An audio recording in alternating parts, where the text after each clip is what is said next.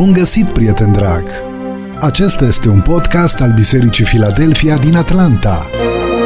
Te invităm să asculți în minutele următoare mesajul pastorului Iulian Costea. Mesajul a fost înregistrat în decursul anului 2018. Îți dorim audiție plăcută și benefică pentru suflet.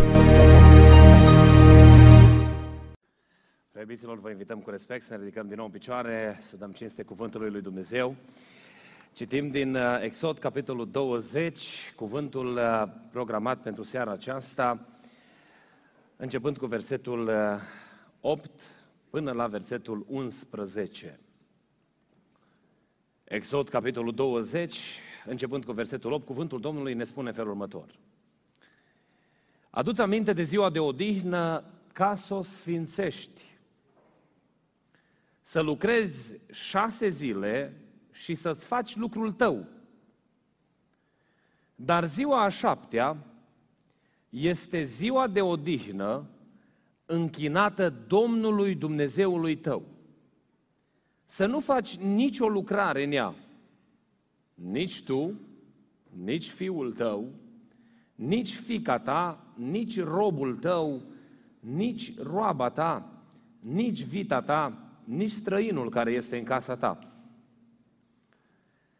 Căci șase zile, căci în șase zile a făcut Domnul cerurile, pământul și marea și tot ce este în ele, iar în ziua a șaptea s-a odihnit, de aceea a binecuvântat Domnul ziua de odihnă și a sfințit-o.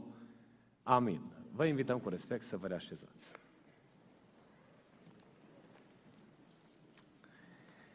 Cât de înălțător uh, timpul acesta de muzică prin care ne-am închinat Domnului și am binecuvântat numele Lui Dumnezeu. Lăudat să fie numele Domnului. Mulțumim Domnului pentru fiecare persoană uh, care a participat în slujba aceasta și uh, și-au adus aportul la închinare și ne rugăm ca Dumnezeu să răsplătească fiecăruia. Amin? Amin. Dumnezeu să ne binecuvinteze. Suntem tot la porunca a patra. Duminica trecută, de fapt acum două duminici, cei care ați fost prezenți la slujba de după masă, fratele pastor uh, Beni, uh, Zăgrean a adus un cuvânt din porunca aceasta. Am ascultat predica, o predică foarte frumoasă despre odihna lui Dumnezeu. Și mă rog lui Dumnezeu ca Dumnezeu să ne binecuvinteze, să înțelegem că suntem binecuvântați cu harul de a fi în odihna lui Dumnezeu. Am rămas tot la această poruncă pentru că aș vrea să mai adaug câteva lucruri pe lângă lucrurile care s-au spus deja și um, să vă invit să ne uităm la porunca aceasta pentru că în ea stă o provocare cu care noi avem de uh, negociat în perioada în care trăim astăzi, și anume sabatul. Um, citeam uh, un articol fain, frumos despre porunca aceasta și autorul spunea că porțiunea de text alocată din cele 10 porunci pentru porunca aceasta este de o treime. Uh, cei care studiați Scriptura și vă place studiul Scripturii, știți că în procesul de interpretare al Scripturii, uh, numărul de cuvinte sau mărimea unui text joacă un rol important în ceea ce privește intenția lui Dumnezeu de a ne atrage privirile la o anumită provocare, la un anumit subiect sau la o anumită temă. În ceea ce privește uh, uh, studiul acesta în cele 10 porunci, din uh, blocul de text, cuvintele pe care le-a ales Dumnezeu să vorbească așezând înaintea noastră poruncile acestea, o treime din textul acesta se ocupă de porunca aceasta. Înseamnă că Dumnezeu vrea să pricepem ceva. Dacă v-ați uitat pe buletinul duminical, am așezat câteva întrebări acolo uh, dimineață. Oare cu porunca aceasta, ce-o fi vrut Dumnezeu ca noi să înțelegem? Care a fost inima lui Dumnezeu? Care este spiritul în care a fost dată porunca aceasta? Uh, dacă porunca aceasta, conform terminologiei vechi testamentale, este veșnică, de ce ținem duminica și nu ținem sâmbăta? E o întrebare, cred că, cu care majoritatea v-ați confruntat. Eu am prieteni în comunitatea adventistă, am frați păstori, prieteni care sunt din comunitatea adventistă, pentru care am un respect deosebit. Și mesajul din seara aceasta nu va fi un fel de polemică pentru a arăta cine este mai corect sau care este uh, mai uh, bun în interpretarea Scripturii, ci în mesajul acesta ne vom uita să vedem unde este suportul pe care noi ne rezemăm în închinarea pe care o aducem lui Dumnezeu duminica și de ce nu ne mai închinăm uh, sâmbăta? Uh, o altă întrebare, Domnul Iisus Hristos a ținut sabatul. Îl găsim pe Domnul Iisus Hristos uh, făcând anumite lucrări în sabat. Și sunt unii care vin și spun, vorbesc în mod uh, foarte, uh, eu știu, uh, direct, cred că e cel mai frumos termen pe care pot să-l găsesc, cu anumite persoane care vin și promovează sâmbăta ca zi de închinare și spun, nu, domne, Domnul Iisus n-a ținut sabatul. Domnul Iisus a fost împotriva sabatului. Că îl găsim pe Domnul Iisus Hristos făcând lucrări în ziua sabatului. Oare să nu fi ținut Domnul sabatul? Dacă l-a ținut, de ce nu-l ținem și noi? Sunt întrebări cu care noi ne confruntăm astăzi. Dacă vrem să ajungem la o înțelegere corectă a modului în care noi putem împlini porunca aceasta și drept urmare să o folosim ca pe o unealtă în împlinirea binecuvântării lui Dumnezeu, pentru că de la premiza aceasta am pornit în studiul acesta sau în seria aceasta de mesaje, ne uităm la cele 10 porunci ca la resursele binecuvântate oferite de Dumnezeu pentru o viață de, ple- de părtășie plenară împreună cu Domnul. Nu ne uităm la cele 10 porunci ca la niște restricții pe care ne le pune Dumnezeu pentru că nu-i place ca noi să fim fericiți, ci ne uităm la ele ca la niște oportunități pe care ne le creează Dumnezeu prin intermediul cărora noi să avem binecuvântarea lui Dumnezeu. Noi toți ne dorim binecuvântarea Domnului, nu? Ne uităm la porunca aceasta și vreau să vă propun câteva lucruri. În primul rând să ne uităm să vedem ce este sabatul în sine. Este sâmbăta ca și zi calendaristică sau e mai mult decât atât? Termenul sabat, care este șabat în limba engleză și sabaton în limba greacă, se referă la o perioadă de timp alocată odihnei. Nu se referă la o zi calendaristică, nu se referă la ziua de sâmbătă, ci în cazul poporului evreu, ziua a șaptea a fost așezată de Dumnezeu ca ziua de odihnă. Dar sabat sau șabaton, termenul acesta, este, se traduce printr-o perioadă în care noi încetăm activitățile pe care le avem pentru întreținerea noastră fizică și munca pe care o depunem în fiecare zi cu scopul de a ne închina lui Dumnezeu. Aia înseamnă sabat.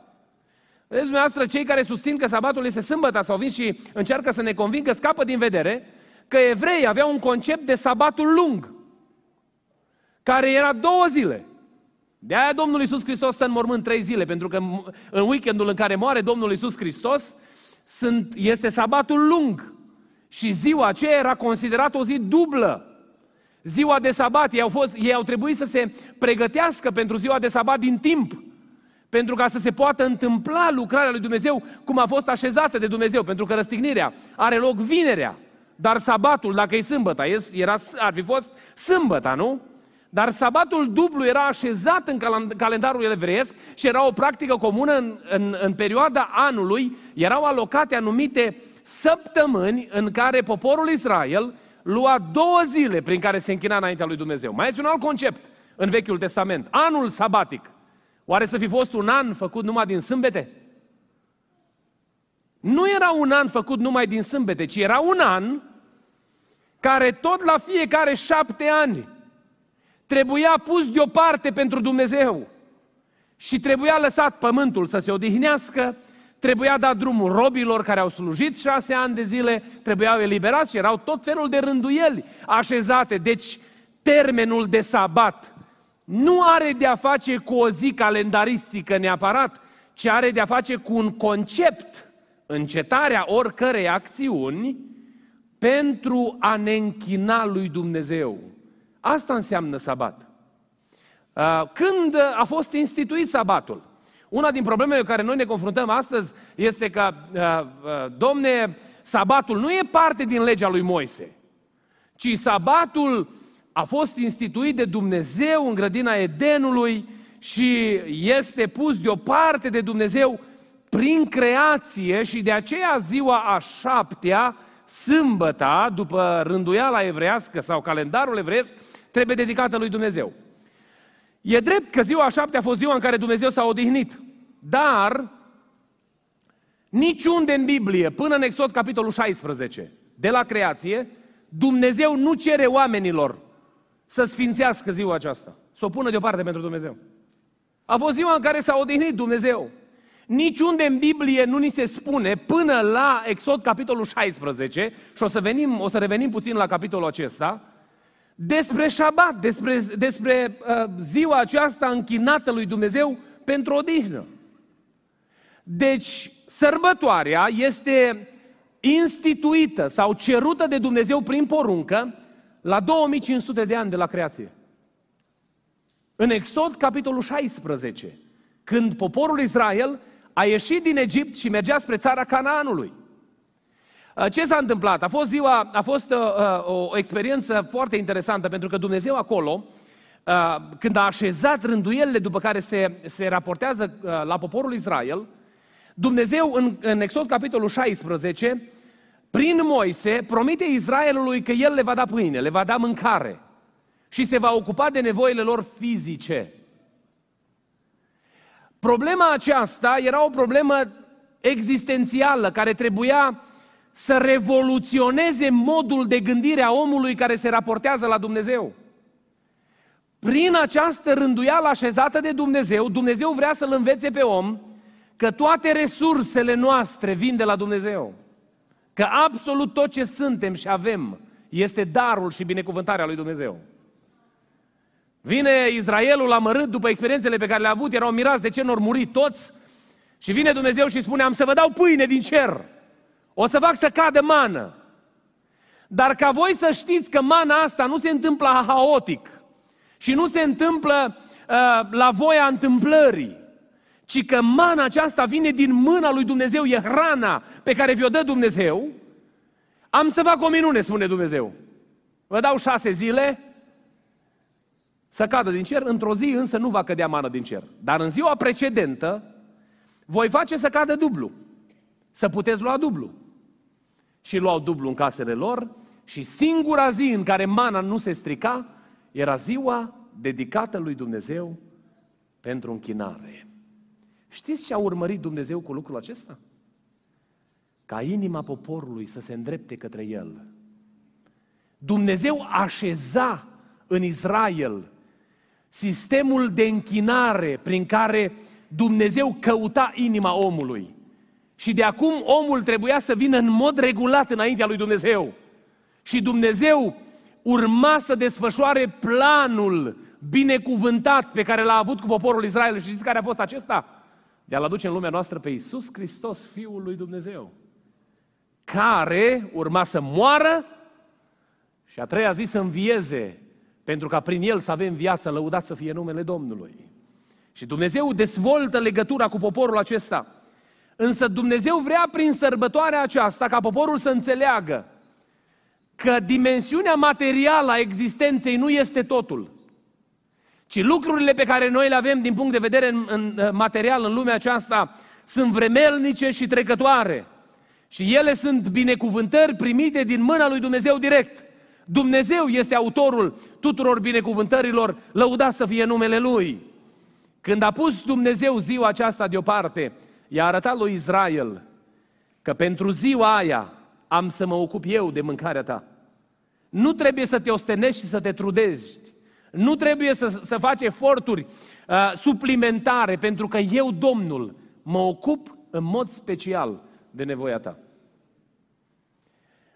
Dacă mergem mai departe la imaginea acestei sărbători, trebuie să înțelegem dezvoltarea în istorie, pentru că Domnul Isus Hristos nu a încălcat rânduiala lui Dumnezeu. Domnul Isus Hristos n-a venit împotriva a ceea ce a așezat Dumnezeu. Pentru că noi îi găsim ulterior pe ucenicii lui, mergând la templu, punând un timp deoparte pentru a avea părtășie unii cu alții. Frângeau pâinea cu bucurie și se închinau lui Dumnezeu și au dedicat, au alocat timp în experiența lor de a, se, de a avea părtășie cu Dumnezeu. Deci Domnul păstrează noțiunea de părtășie cu Dumnezeu Și în perioada bisericii, Domnul nu încalcă sabatul. La ce a încălcat Domnul? Pe vremea Domnului Isus Hristos, dacă cădea cuiva o oaie într-o, un animal într-o groapă, n-avea voie să-l ridice în ziua de sabat, teoretic.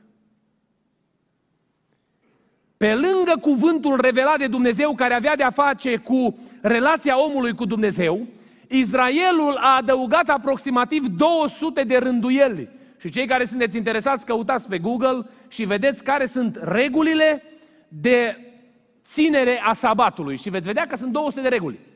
Cei care ați locuit prin Chicago sau prin Florida, știți că dacă aveați vecini evrei, vă chemau să le aprindeți becul sâmbătă. Că ei n-aprindeau becul sâmbătă. Dar se foloseau de lumina pe care le-o prindeați dumneavoastră.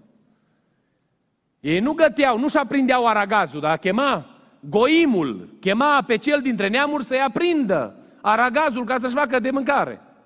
Pentru că el nu, aprind, nu făcea lucrarea asta.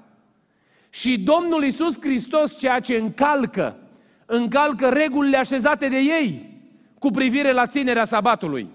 Îl găsim pe Domnul cu ucenici care, care culeg grâu, nu? Și îl, îl pregătește și vine Domnul și le explică că voi nu înțelegeți spiritul legii lui Dumnezeu. Pentru că, de fapt, legea lui Dumnezeu a fost ca inima voastră să fie legată de El și nu pentru a avea un set de rânduieli cu care să vă simțiți merituoși înaintea Domnului. Nu degeaba se ia Domnul Iisus de farisei și îi mustră în mod public, uh, îi face morminte văruite și le spune tot felul de, de afirmații pentru că, de fapt, aceștia au luat legea lui Dumnezeu și au denaturat-o. Au luat legea lui Dumnezeu și au făcut din ea un set de rânduieli și au încercat să împace cugetul omului. Spunea despre farisei că voi da zeciuială din izmă și mărar. Și le zice Domnul, era Domnul împotriva conceptului de zeciuială sau conceptului de dărnicie? El vrea de fapt să dăm tot ceea ce suntem și tot ceea ce avem să fie pus în slujba lui Dumnezeu. Domnul Isus Hristos nu anulează conceptul de zeciuială sau de dărnicie înaintea lui Dumnezeu, ci le spune fariseilor, voi faceți lucruri cu care vă împăcați conștiința, făcându-vă neprihăniți înaintea oamenilor, dar voi nesocotiți legea lui Dumnezeu și îl nesocotiți pe Dumnezeu însuși, care de fapt este esența legii. Nu poți să ai închinare înaintea lui Dumnezeu ignorându-L pe Dumnezeu. Adică sunt atât de preocupat de actul închinării încât uit de Dumnezeu însuși. În ce privește sabatul, Domnul Isus a încălcat, da, rânduielile așezate de ei cu privire la modul în care trebuiește ținut sabatul.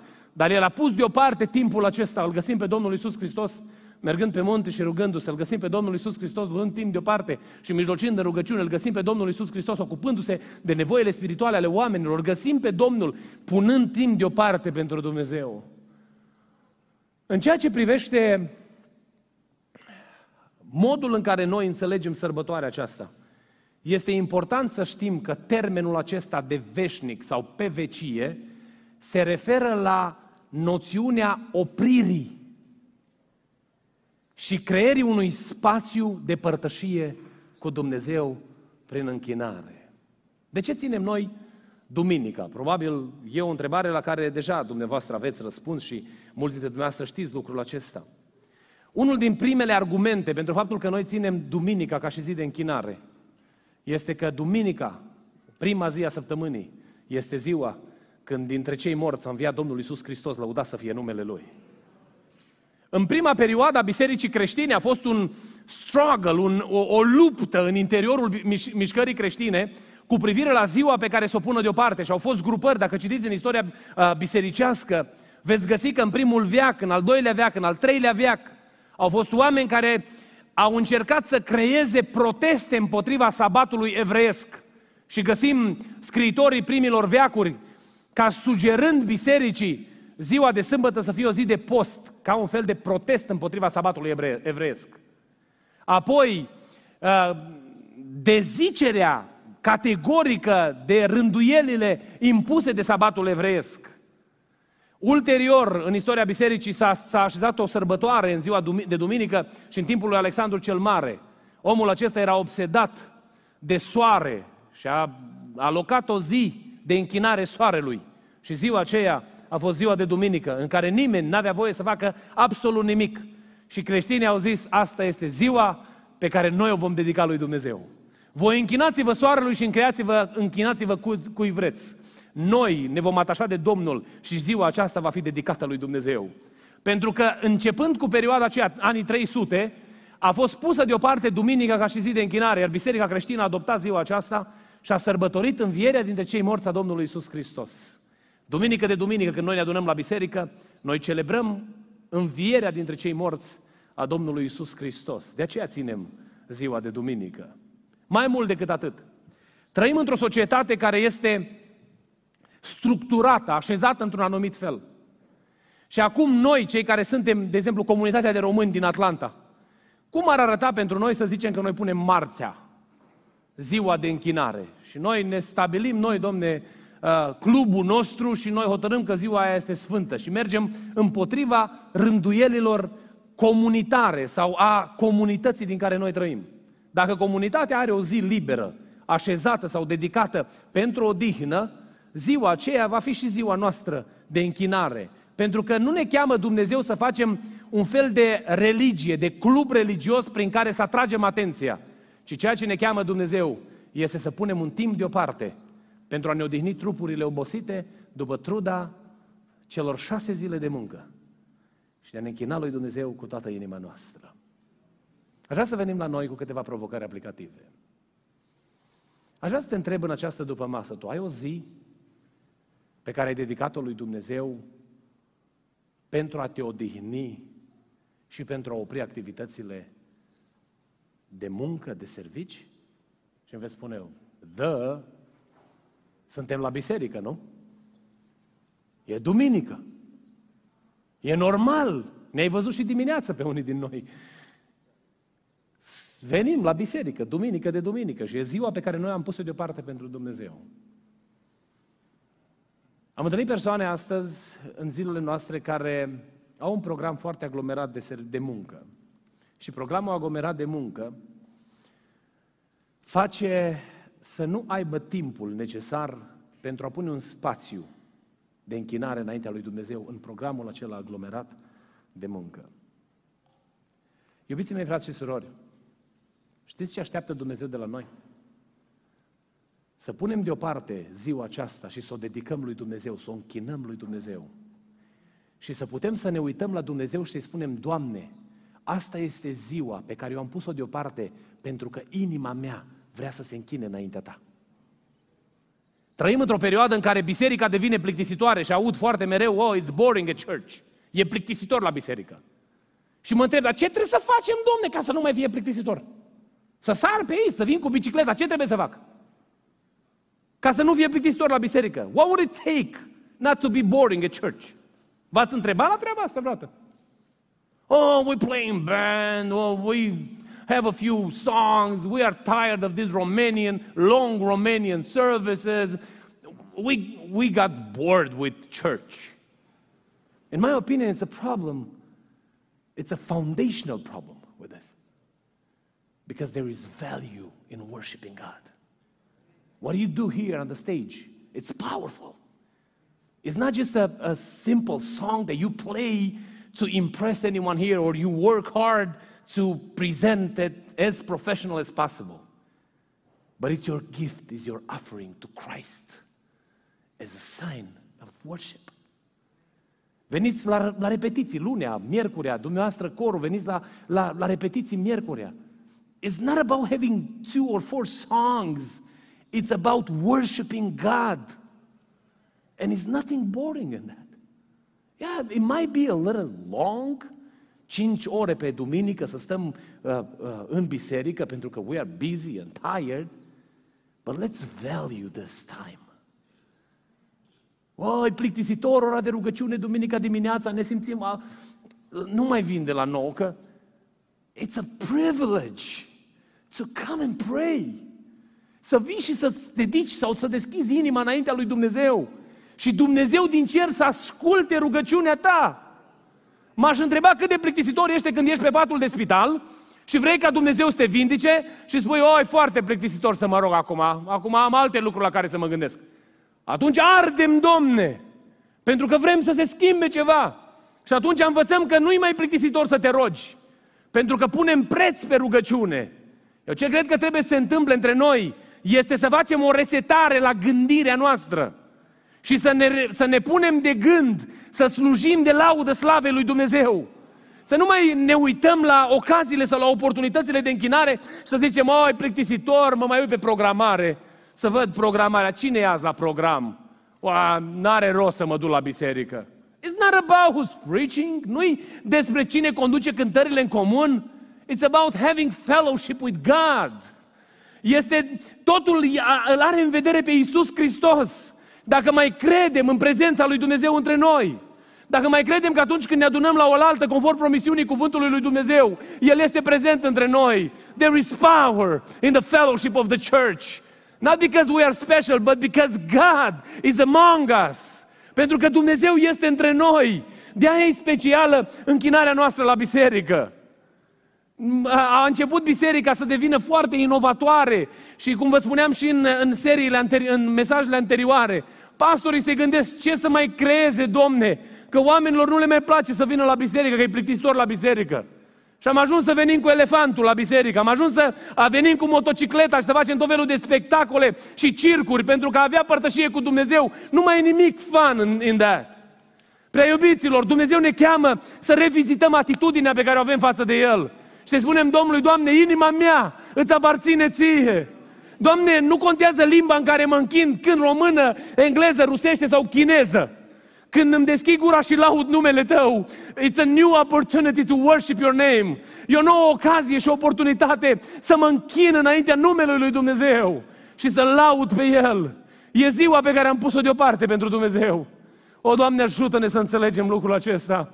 Eu ca, ca și păstor niciodată n-am fost uh, stresat că, vezi, Doamne, trebuie pusă presiune pe oameni că de ce nu vin la biserică. It's not, it's not about me or about the church committee. It's about you and God. Este cu privire la dumneavoastră și relația dumneavoastră cu Dumnezeu. Pentru că mie nu faceți niciun bine și niciun favor. Fraților care cântă aici nu le facem niciun favor. Comitetului bisericii, noi nu-i facem favor că venim sau nu la biserică, ci este dedicarea noastră înaintea lui Dumnezeu. Și ne întrebăm uneori, Doamne, de ce merge așa de greu în viața de familie, atât de multe lupte, atât de multe probleme? E greu, pentru că inima ta nu e legată 100% de Dumnezeu. E greu pentru că tu nu găsești plăcere în părtășia cu Creatorul și ți este rușine. Când vine momentul și ai nevoie de ajutorul Lui, îți este rușine să-L privești în ochi și să-i spui, Doamne, am nevoie de Tine. Ți este greu, e normal. Imaginați-vă că lucrez undeva angajat și nu mă duc două săptămâni la lucru. Și îmi trebuie cecul, nu? Pentru că am lucrat.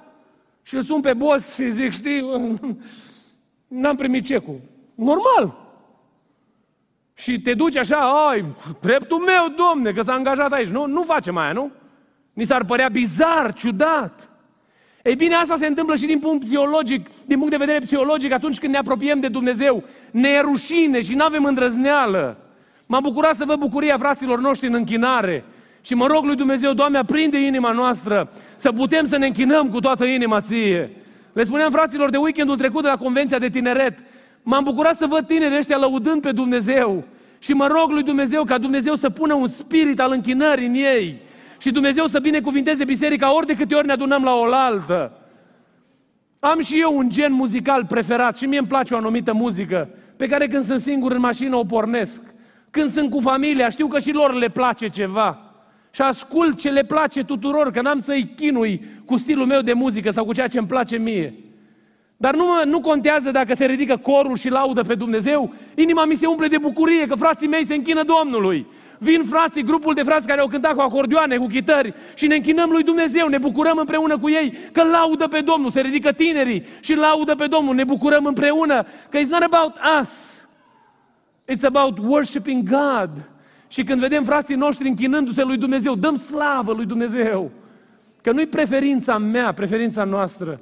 Mi-aduc aminte că într-o slujbă, într-o adunare generală, a venit la mine unul din membrii bisericii de atunci și îmi zice, frate, la noi în biserică trebuie să se cânte ca la ortodoxi. Și am zis, eu nu știu că n-am fost la ortodox. Și am un frate care e preot ortodox, dar n-am fost la nicio slujbă de la cap la coadă încă. Nu știu cum, ce, cum e muzica aia. Vrei să-mi spui? Păi frate, fără instrumente, să fie așa mai celtică, stilul ăla, mai... Să se cânte așa pios. Zic, really, interesant. N-am auzit niciodată, poate ar merge. Dacă ai cântat tu, cred că m-aș bucura, că te-aș vedea cântând. După aia îmi vine altcineva și îmi spune, frate, nu, nu, nu, nu, nu stilul ăla de muzică, trebuie coral, că noi suntem o comunitate elevată, suntem oameni care lucrăm în medii selecte și e bine să avem muzică clasică, frate. Și am zis, ia scrieți voi pe hârtie fiecare ce trebuie. Și l-am dus biletul ăla. M-am dus la frații din conducere și am zis, mă, fraților, eu nu știu cum rezolvăm problema asta. Pentru că dacă trebuie să cânt ca la ortodox, dacă trebuie să cânt numai cu acordeonul, dacă trebuie să cânt numai coral, mi-a zis cineva că nu-i place fanfara. Că a, când aude fanfara se gândește la mormântare. Și am zis, o, dacă așa e treaba, punem trei cântări de fanfară, pentru că trebuie să aduci aminte cât de trecători ești. It's not about us. Noi ne gândim la biserică în termenii am plătit ca să primesc servicii. But it's not about that. Nu e așa. Nu am primit ca să, nu am plătit ca să primesc servicii. Cum lucrez full-time ca și pastor, câte mi-aud eu, frate, ești plătit. It's not about me. Eu nu prestez servicii ca și pastor. Dacă am ajuns să prestez servicii, vă recomand să faceți ca Iefta, să vă luați câte unul acasă. Plătiți-l și îi spuneți ce să facă. Am văzut o poză, nu știu dacă ați văzut-o pe Facebook, cu păstorul care se chinuia să predice Evanghelia și o oaie vine și dă șută așa din spate și îi zice, cine ești tu să judeci lupul care vine și ne, ne mușcă? It's not about being satisfied. It's following God's word. Este să urmăm cuvântul lui Dumnezeu. Și dacă avem nevoie de ceva ca biserică, este să ne întoarcem la cuvântul ăsta. Ne tot spune Dumnezeu de unitate și trebuie să ne zică proroci de unitate. Știți că în cartea asta, tema centrală a cărții acesteia este unitatea. Dacă vă uitați în cartea asta, Dumnezeu ne vorbește de unitate. Ne strigă Dumnezeu și prin proroci că nu citim asta, că nu punem mâna pe cartea lui Dumnezeu. Iubiții mei, Dumnezeu ne cheamă să punem deoparte timp pentru El, pentru a ne închina Lui. Eu știu că în societatea în care trăim astăzi lucrurile sunt atât de complicate încât nu este simplu să oferi un răspuns problemei închinării. Sunteți unii dintre dumneavoastră care natura geabului pe care îl aveți vă cere slujbă de weekend și lucrați. Și eu mai le spun celorlalți fraților, le mai spun că și eu lucrez în weekend. Că la mine e cea mai aglomerată zi din săptămână, duminica. Dar îmi iau un timp în care îi spun lui Dumnezeu, Doamne, ziua asta e a Ta. 100 de procente. Și inima mea, sufletul meu se îndreaptă către Tine. Pentru că în ziua asta vreau să-mi aduc aminte că nu tăria mea garantează succesul și reușita în viață, ci purtarea ta de grijă. Nu munca mea de șase zile, ci binecuvântarea pe care o primesc din mână ta. Și, Doamne, vreau o dată pe săptămână mintea mea să se îndrepte către tine într-un mod unic, într-un mod aparte.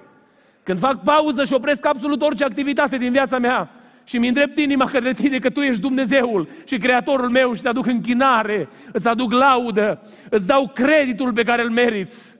Și atunci când sunt împărtășia Sfinților, mă închin împreună cu comunitatea credincioșilor din care mi-ai dat harul să fac parte, pentru că Tu ești Dumnezeu și casa aceasta este casa Ta.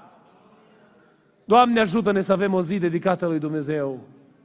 Biblia spune aici că în porunca aceasta Dumnezeu dă, o porun- dă lui Israel porunca următoare.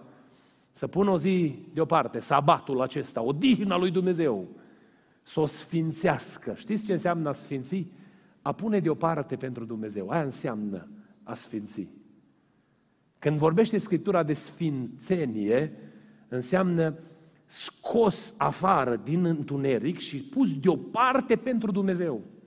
E bine, același principiu se aplică și zilele acestea. Ziua aceasta este ziua Domnului.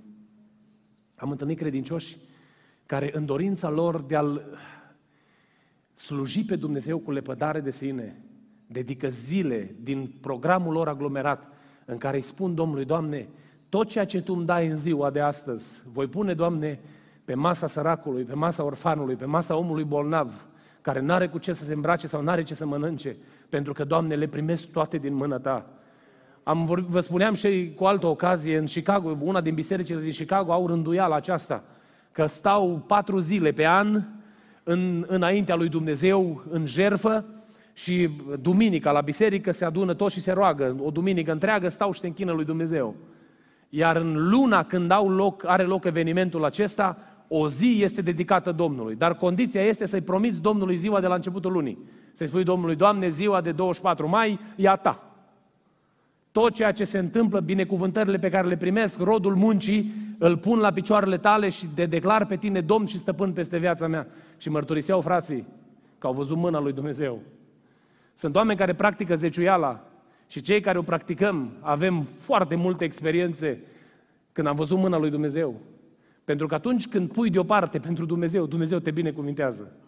Și Dumnezeu nu-i, nu-i ca un fel de bancă, că eu iau 10% din ceea ce mi-a dat Dumnezeu și pun acolo și aștept să văd cât îmi vine înapoi. Ci este testul credincioșiei, că mi-a dat Dumnezeu 100%, iar din cei 100%, 10% îi dau Lui ca o ofrandă a mulțumirii și spun Domnului, Doamne, îți aduc jerfa mea, jerfa din bunurile mele și, Doamne, ți-o dedic ție, ți-o închin ție, ca un gest de mulțumire pentru binecuvântările pe care mi le-ai dat și bunătatea pe care o ai față de mine. Și avem cei care practicați lucrul aceștia, știți despre ce vorbesc. Am întâlnit mărturii de frați care au pus deoparte pentru Dumnezeu timp și au spus, frate Iulian, am venit și am lucrat la biserică și mă gândeam cum o să-mi termin geabul pe care l-am. Și când m-am dus la servici, mi-a dat Dumnezeu spor și am făcut muncă de două zile într-o zi. Și am văzut că Dumnezeu a binecuvântat mâinile mele. Pentru că atunci când tu pui deoparte pentru Dumnezeu, Dumnezeu nu-ți va rămâne niciodată dator, ci Dumnezeu îți aduce binecuvântare. Atunci când noi alocăm o zi specială în care ne legăm inima de Dumnezeu, știți ce se întâmplă? Mintea noastră se curăță și dintr-o minte îmbâxită de stres, aglomerație și probleme, devine o minte liberă care poate din nou procesa responsabilitățile încredințate de Dumnezeu, atât pe plan orizontal cât și pe plan vertical. Haideți să ne ridicăm la rugăciune. Finalizăm seara aceasta cu o rugăciune împreună. Știu că pui deoparte pentru Dumnezeu și te sacrifici. Și am văzut dăruirea dumneavoastră, am văzut devotamentul, când am făcut renovare aici la scenă. 40 de oameni au venit într-o zi și 70 toată săptămâna, care ați muncit și nu vi-a oferit nimeni nimic. Ce ați muncit din convingerea că timpul pe care îl puneți la dispoziția lui Dumnezeu este o binecuvântare de care dumneavoastră vreți să faceți parte bisericii acesteia. Am avut convenția de tineret și 200 de voluntari. S-au ostenit luni în șir, unii dintre ei mai puțin uh, ca și timp, dar în weekendul cu convenția, ore în șir. Pentru ca să se întâmple lucrarea aceasta frumoasă în care am văzut cercetarea Duhului Sfânt al lui Dumnezeu. Și mă bucur să văd osteneala pe care o puneți în câmpul lui Dumnezeu, în ogorul lui Dumnezeu. Vreau să vă asigur de ceva și nu vă asigură Iulian, ci vă asigură Duhul Sfânt din ceruri. Mâinile dumneavoastră sunt binecuvântate când faceți lucrul lui Dumnezeu. Când pui deoparte timp pentru închinare, Dumnezeu te binecuvintează și Dumnezeu face ca celelalte zile pe care ți le-a lăsat și cu care te bucuri de întreținerea vieții de fiecare zi să fie rodnice, pentru că binecuvântarea Lui este peste tine și viața ta. Continuă să umbli în binecuvântarea Lui Dumnezeu. Închină-te cu toată inima și cu toată dăruirea Domnului și Dumnezeu să primească dăruirea și dărnicia fiecăruia dintre noi.